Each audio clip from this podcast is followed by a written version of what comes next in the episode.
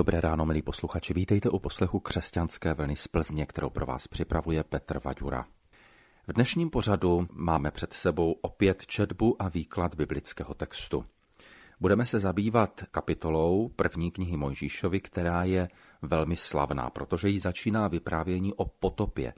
A příběh Noého a potopy zná snad úplně každý, i ten, který se Biblí nezabývá.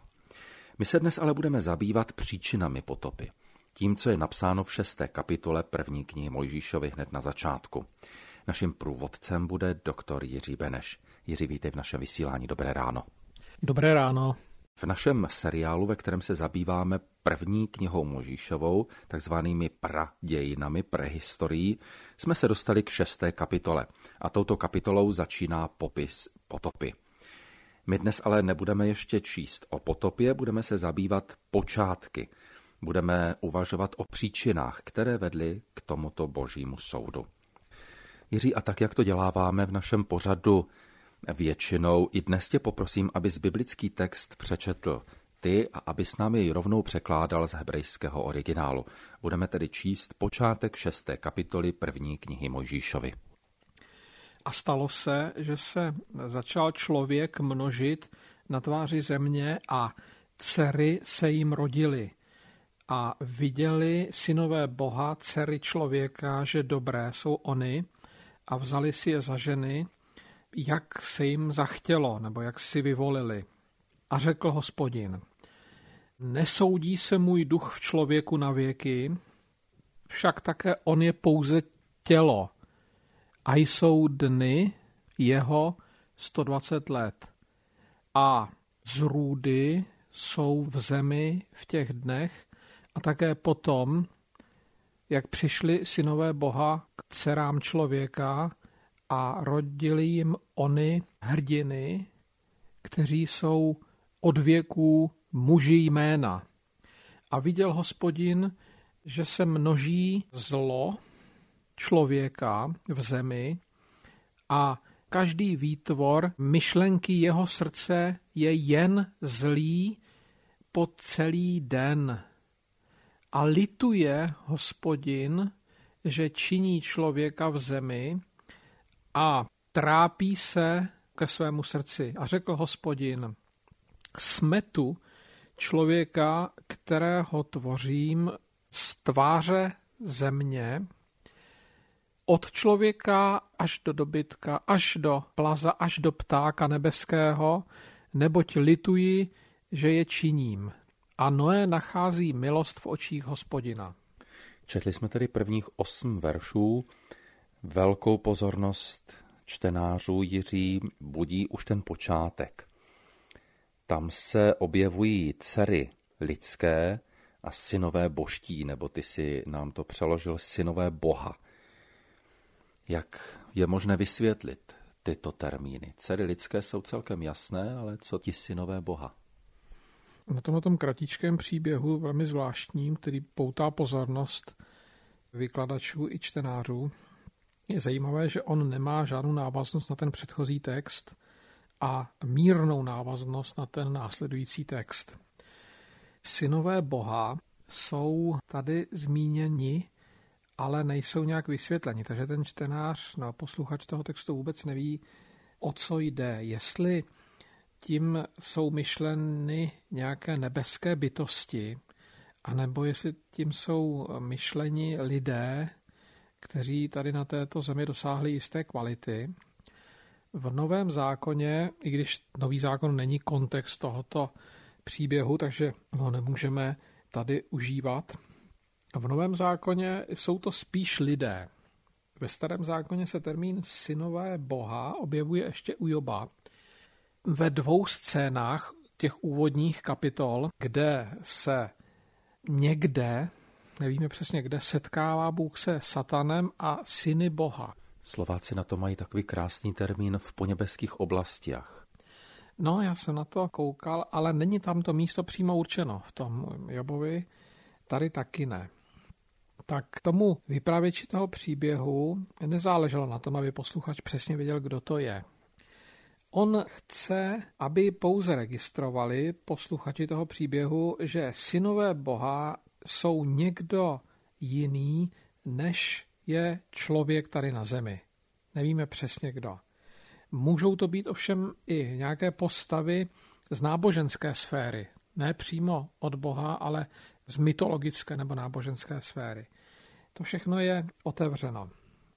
Takže ta snaha stotožnit to s nějakou konkrétní postavou tady by mohla být předčasná. Já bych ten příběh zatím nechal otevřený a hlavně bychom se asi měli ubránit takové tendenci stotožňovat ty syny Boha s nějakými potomky Adama, že jo? protože ty jsou zmíněny v těch předchozích kapitolách. Tady ta návaznost asi není, protože ten termín synové Boha se v těch předchozích kapitolách nikde nevyskytuje. Ten se vyskytuje až tady.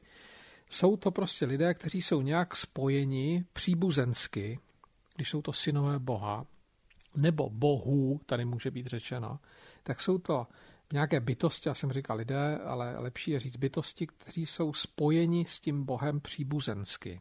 Což člověk není, že jo? Člověk je výtvorem. To už jsme si řekli v některém to našem předchozím povídání, že člověk je stvořením Boha a není jakoby příbuzensky s ním spjat. A v tom možná bude klíč potom k tomu příběhu. Tam dochází k tomu, že si berou ženy, dcery lidské, protože jsou půvabné a hospodin na to reaguje výrokem, který je dost závažný. Ano, hospodin to vnímá nelibě, v podstatě ho to hodně dráždí. Takže to, co se děje mezi těmi syny Boha a těmi dcerami člověka, není dobré, jo, podle tohohle toho výroku. Co se to děje a proč to není dobré? Tak, ti synové Boha dělají to, co se jim zachtělo, to znamená to, co oni zvolili. Ten, kdo dělá to, co chce, ve starém zákoně má název své volník, protože jedná podle své vůle. Ten si dělá to, co chce, protože ten je normou sám pro sebe. Takže termín synové Boha tady asi nebude pozitivní termín, když je to tak blízko té své voli. Takže my tímto vymezením už se dostáváme blíže k té náboženské oblasti. Že to budou patrně nějaké postavy, které mají něco společného s mytologií tehdejší.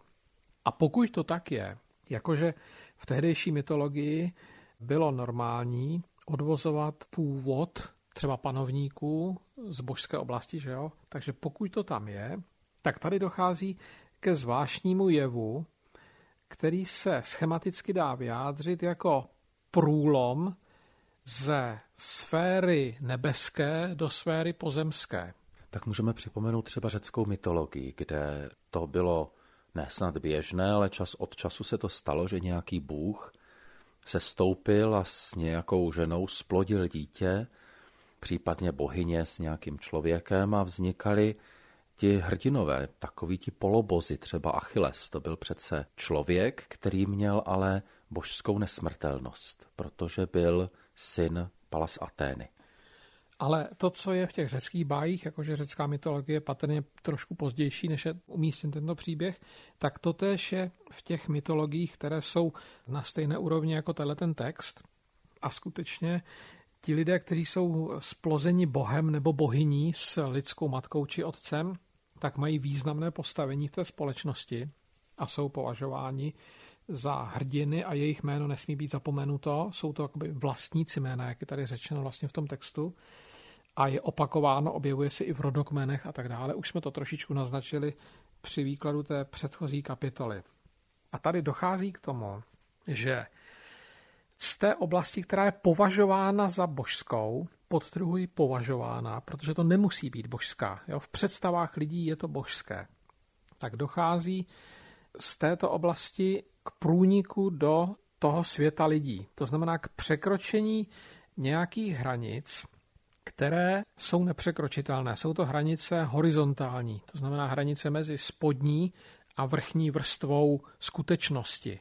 Ty hranice je třeba respektovat. A ten příběh v podstatě problematizuje tento směr překročení hranic ze zhora dolů. Problematizuje ho poukazem na následky, jaké to mělo, o nich se budeme bavit. A tomu analogický v Biblii je příběh o stavbě babylonské věže, kde se problematizuje stejný přechod stejné hranice, ale ze spoda nahoru. To znamená ze země do nebe.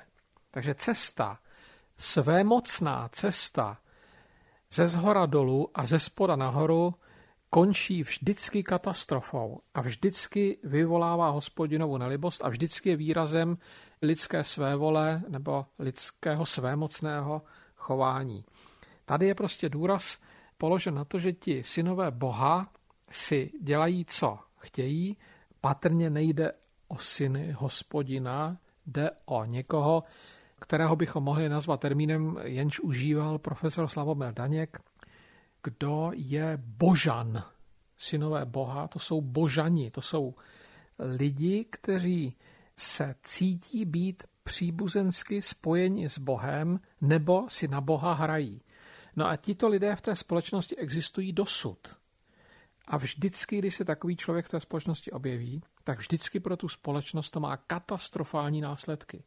Takhle je ten příběh postaven a takhle bychom ho asi měli chápat, ale teď se vrátíme teda k tomu hospodinovu nesouhlasnému výroku. Ten totiž je orientován proti lidem, ne proti božanům. Nesměřuje proti nebi, směřuje proti zemi. Ano, to je zajímavé rozpoznání, že podle toho výroku hospodina ten mytologický svět nezajímá, jako kdyby pro ně neexistoval, že jo? A nebo jako kdyby byl iluzí vlastně člověka, takže se ho nějakým způsobem nedotýká, ale zajímá se o toho člověka a ta reakce, kterou to v něm vyvolává, ta nesouhlasná reakce, je zřejmě opět reakce, která má toho člověka chránit před něčím. Člověk je jen tělo, se objevuje v tom hospodinovém výroku. To znamená, že člověk se žádnou intervencí z té v úvozovkách božské oblasti nemůže stát ničím víc než jen tělem. Jo? Člověk je tělo a zůstane tělem. To znamená, on žádnou takovouhle sexuálně vegetativní činností nemůže zušlechtit svou podstatu. Zůstane jenom tělem. Se objevuje v tomto výroku jako takové varování před očekáváním těchto aktivit. A dneska jsou lidé také, kteří očekávají určité aktivity z toho nebeského světa, že přijdou jaksi nebeské bytosti, které tady někoho splodí a ten, koho tady splodí, to je vlastně člověk z toho nebeského světa a ten to tady všechno jakoby geneticky pozdvihne. Jo? Já jsem to možná trošku zjednodušil, ale i proti tomuhle tomu očekávání, proti tomuhle iluzornímu očekávání je tento text zaměřen, protože všechno, co člověka zkvalitňuje, přichází jenom od hospodina, nikoliv od žádných synů božích. Takže v tomto smyslu máte náš text proti náboženské vyhrocení nebo je proti sakrální polemikou. Je takovým desakralizujícím textem, který určité věci, které člověk považuje za posvátné, nebo určité náboženské jednání, které člověk očekává jako posvátné, tady preventivně problematizuje. A současně Bůh v tom svém výroku omezuje věk člověka na pouhých 120 let, což je zase asi zábrana, která má být člověku překážkou v tom, aby tyhle ty kontakty nebo tyhle ty představy nebo tohleto očekávání rozvíjel. Takhle bychom tomu možná mohli rozumět.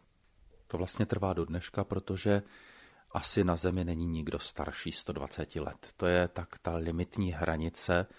Čas od času máme nějakou zprávu, že někde v Japonsku, že je někdo, komu je třeba 116 let. Ano. Já jsem u většiny těch zpráv ovšem zaregistroval, že není jistota, kdy se vlastně ten člověk narodil. Tam jsou prostě určité rozpaky, jestli nedošlo k nějaké chybě v tom záznamu, že jo, a tak dále. Ten člověk sám to přesně nedokáže posoudit. Není to zřejmě u všech.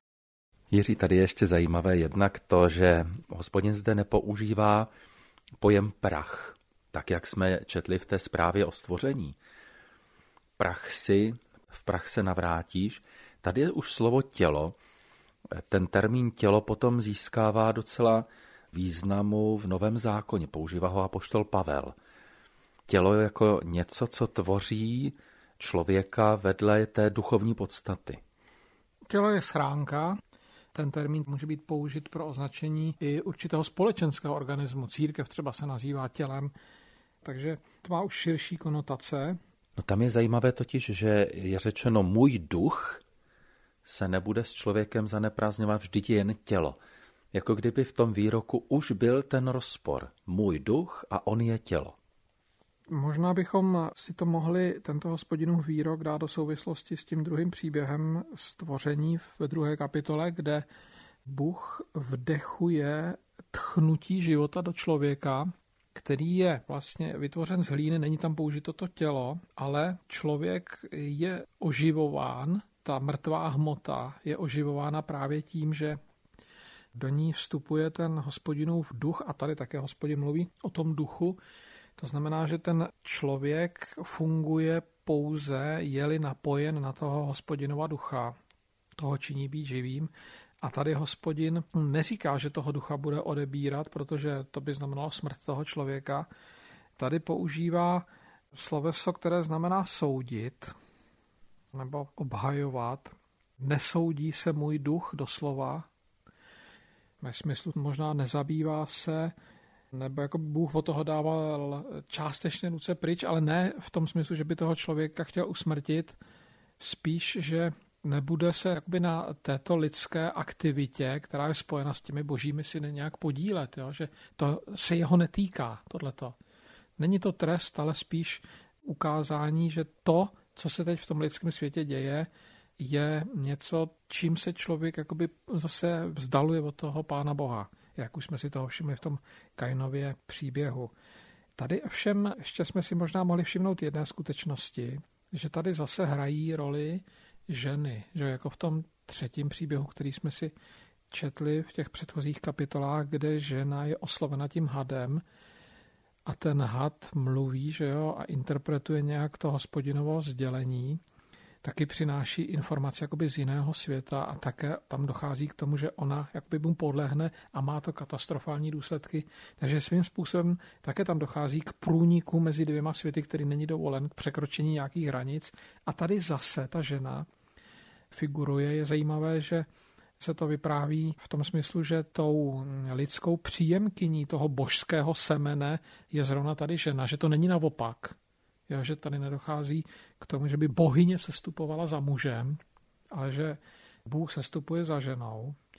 Tenhle ten důraz na otevřenost ženy k vnějším náboženským, mimosvětským nebo nadzemským vlivům je tady pozoruhodný a svým způsobem má ještě takovou vzdálenou odezvu i v Novém zákoně. Třeba v tom Pavlově nařízení, že ženy musí při modlitbě nosit zahalenou hlavu šátkem. To se vykládá tak, že v tehdejší době ty ženy prostě fungovaly jako média a oni při té modlitbě velice snadno upadaly do vytržení a nechávali skrze sebe mluvit něco jaksi z toho jiného světa a důležité bylo, aby všechny ty otvory, kterými do nich mohlo to božské médium vstupovat, měly otevřené. Tak proto ten Pavel jim řekne, noste ty šátky, to znamená, dejte najevo to, že v té boží přítomnosti se chcete bránit všem těm vlivům, na které jste byli uvyklé nebo citlivé a tak dále. Tohle ta souvislost mezi ženou a její schopností intenzivněji vnímat ty náboženské impulzy je tady zdůrazněná. Já záměrně to říkám velmi opatrně, abych tu ženu nekritizoval nebo neznehodnotil, jo? ale vyvozuju prostě další důsledky z formulace toho textu, jak nám je předložen. Vedle toho, co jsme si tady už řekli, ten text obsahuje informaci, že na zemi byly zrůdy. Ty jsi to četl tak, že je to tady řečeno jakoby bokem, protože ti, které rodili ženy těm božanům, tak to byli ti bohatýři dávno věku, mužové pověstní. Ale mimo ně tady jsou ještě nějaké zrůdy. Takhle je tam řečeno doslova. Zrůdy jsou v zemi v oněch dnech a také potom, jak přicházejí synové Boha k dcerám lidským a rodí jim. Tečka. To jsou ti bohatýři, kteří jsou od věků muži jména. Takhle je to tam rozfázováno v tom textu. Takže ty zrůdy tam byly a byly tam i potom, co ty synové boží přicházeli k těm lidským dcerám a oni jim rodili. Tak to má dvě možnosti výkladu. Buď to jsou těmi zrůdami potomci žen lidských a božích synů, anebo tam existovaly už nějaké zrůdy předtím a to, co se dělo mezi božími syny, syny Boha a těmi dcerami lidskými, k tomu dál přispělo. Tak, co jsou to ty zrůdy? Kraličtí mají obrové, myslím. Oba termíny, jak zrůdy, tak obrové, jsou ne zcela přiměřené tomu původnímu znění. Tady je použito slovo, které je odvozeno ze slovesa padat. Takže to slovo by do češtiny přesně přeloženo znělo ti spadlí nebo vypadlí. A má se za to, že jsou to lidé, kteří od někud někam spadli nebo z něčeho vypadli. V pozadí je patrně představa o dětech, které při porodu nebo těsně po porodu vypadly, buď to z té ženy vypadly a ten porodník nebo ta porodní bába je nestačila chytit, anebo těsně po tom porodu někam spadly a poškodili se. To jsou pak děti, které jsou nějakým způsobem fyzicky nebo duchovně poškozené. Tito tvorové byli v těch starých dobách vnímáni jako tvorové s nadpřirozenými silami, které jsou v nějakém intenzivnějším spojení s těmi nadpřirozenými silami a když potom se hledalo spojení s těmi silami, tak se je hledalo právě přes tyhle ty lidi, kteří jakoby vypadli. Ve starém zákoně samozřejmě člověk nemůže vstupovat do toho nadpřirozeného světa. Ty cesty jsou mu, všechny jsou mu prostě zakázány nebo zapovězeny.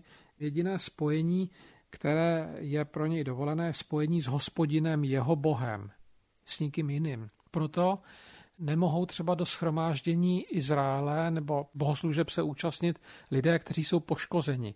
Ne proto, že by handicapovaní lidé byli takhle znevýhodněni. O ten handicap nejde, jde o ty představy, které s tím handicapem byly v té společnosti spojeny.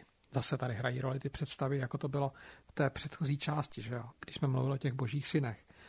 No a když se to vztáhne do té společenské oblasti, tak ten termín zrůda označuje tvora, teď záměrně neříkám člověka, ale tvora, který ztratil lidské rysy, který není člověk, který se chová jako netvor.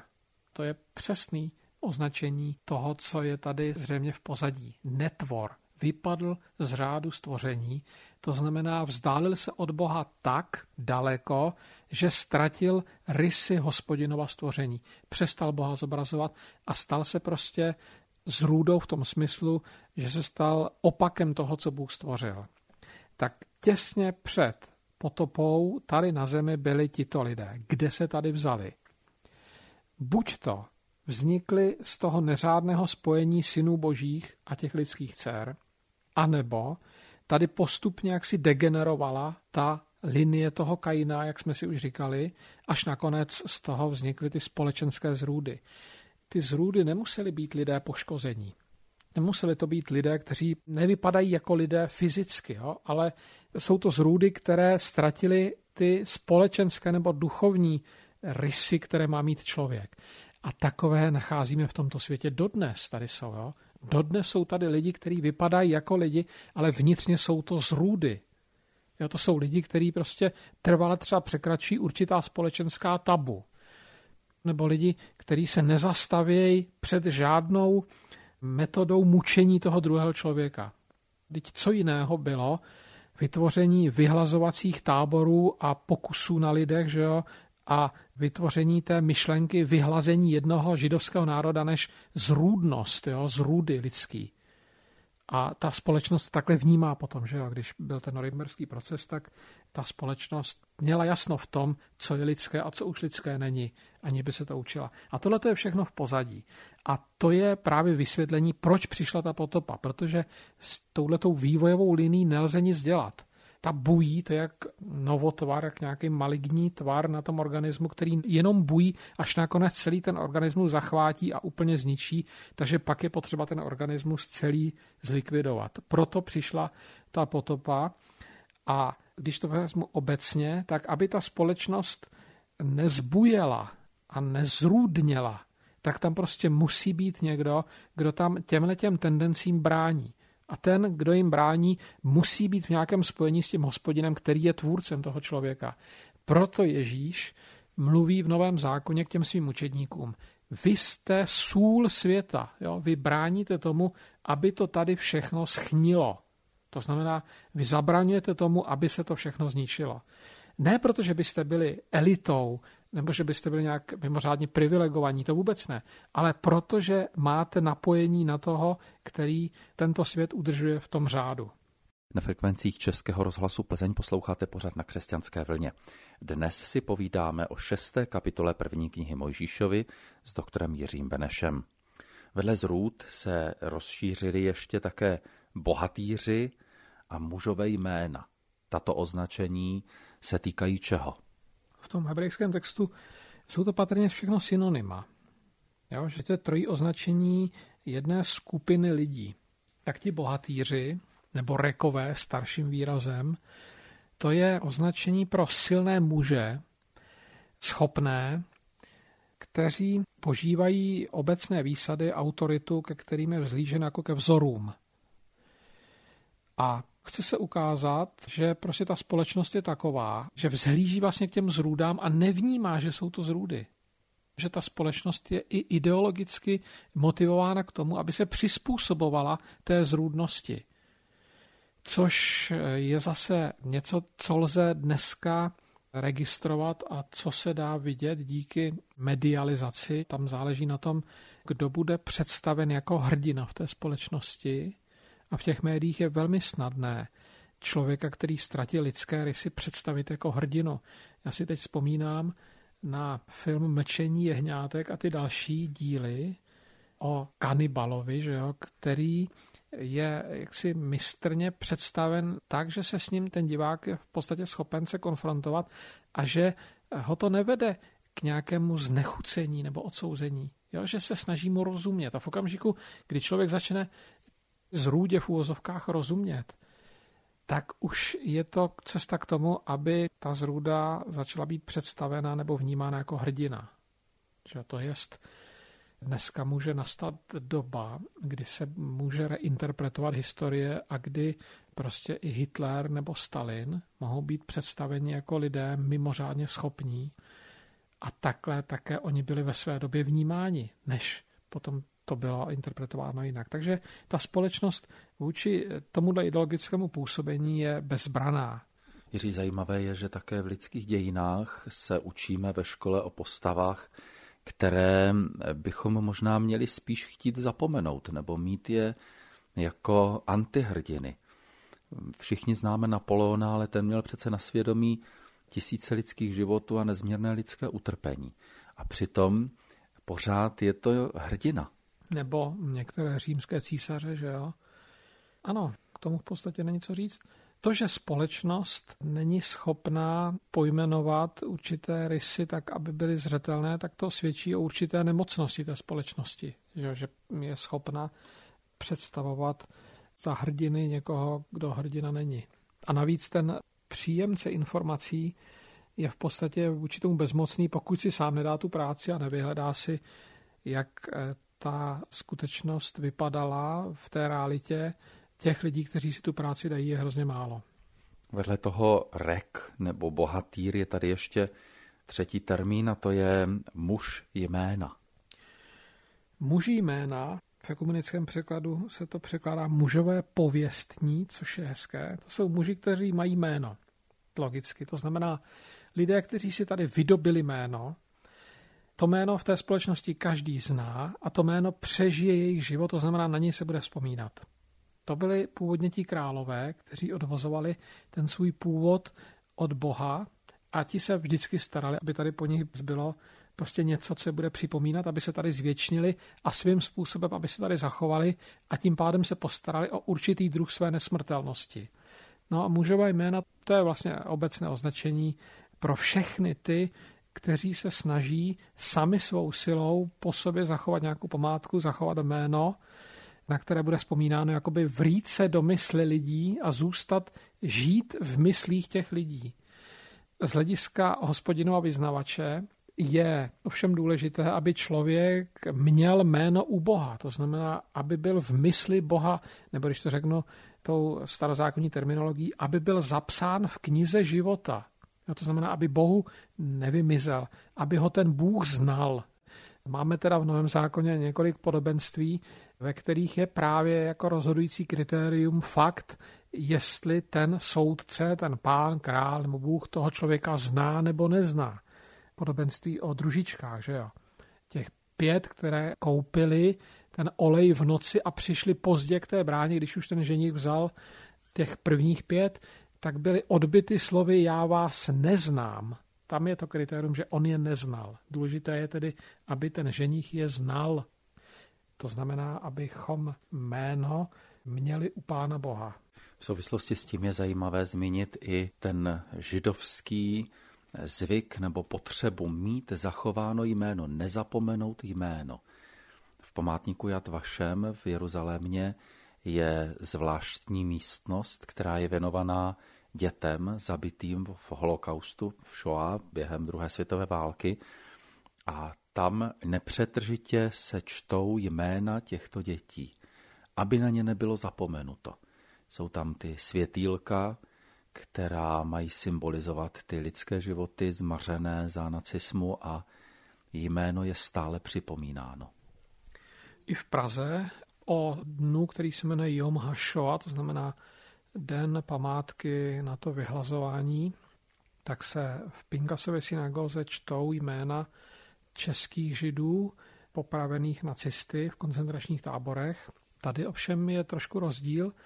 Tady se ta komunita stará o to, aby ti vyhlazení členové té komunity, to znamená ty oběti, aby nebyly zapomenuty, aby prostě někdo to později nemohl vydávat za falzifikaci dějin, za vytvoření iluze, která se nikdy nestala. Kdežto v tomto příběhu tam jde o aktivitu těch lidí, kteří chtějí mít svoje jméno zachováno a ta aktivita je náboženského rázu. Oni chtějí jakoby proniknout nejenom do té společnosti, ale i do toho božského světa, to znamená do celého toho kosmu, aby to jejich jméno nezaniklo. Možná bychom tady měli připomenout ještě opačnou skutečnost, a sice jméno hospodinovo. My jsme četli na počátku té páté kapitoly, že v životě Adamova syna Šeta došlo ke vzývání hospodinova jména a hospodinův vyznavač je někdo, kdo vzývá hospodinovo jméno, to znamená, kdo je tím hospodinovým jménem nějakým způsobem poznamenán a je s ním ve spojení, anebo ho sám na sobě nese. O tom ostatně mluví i to třetí přikázání.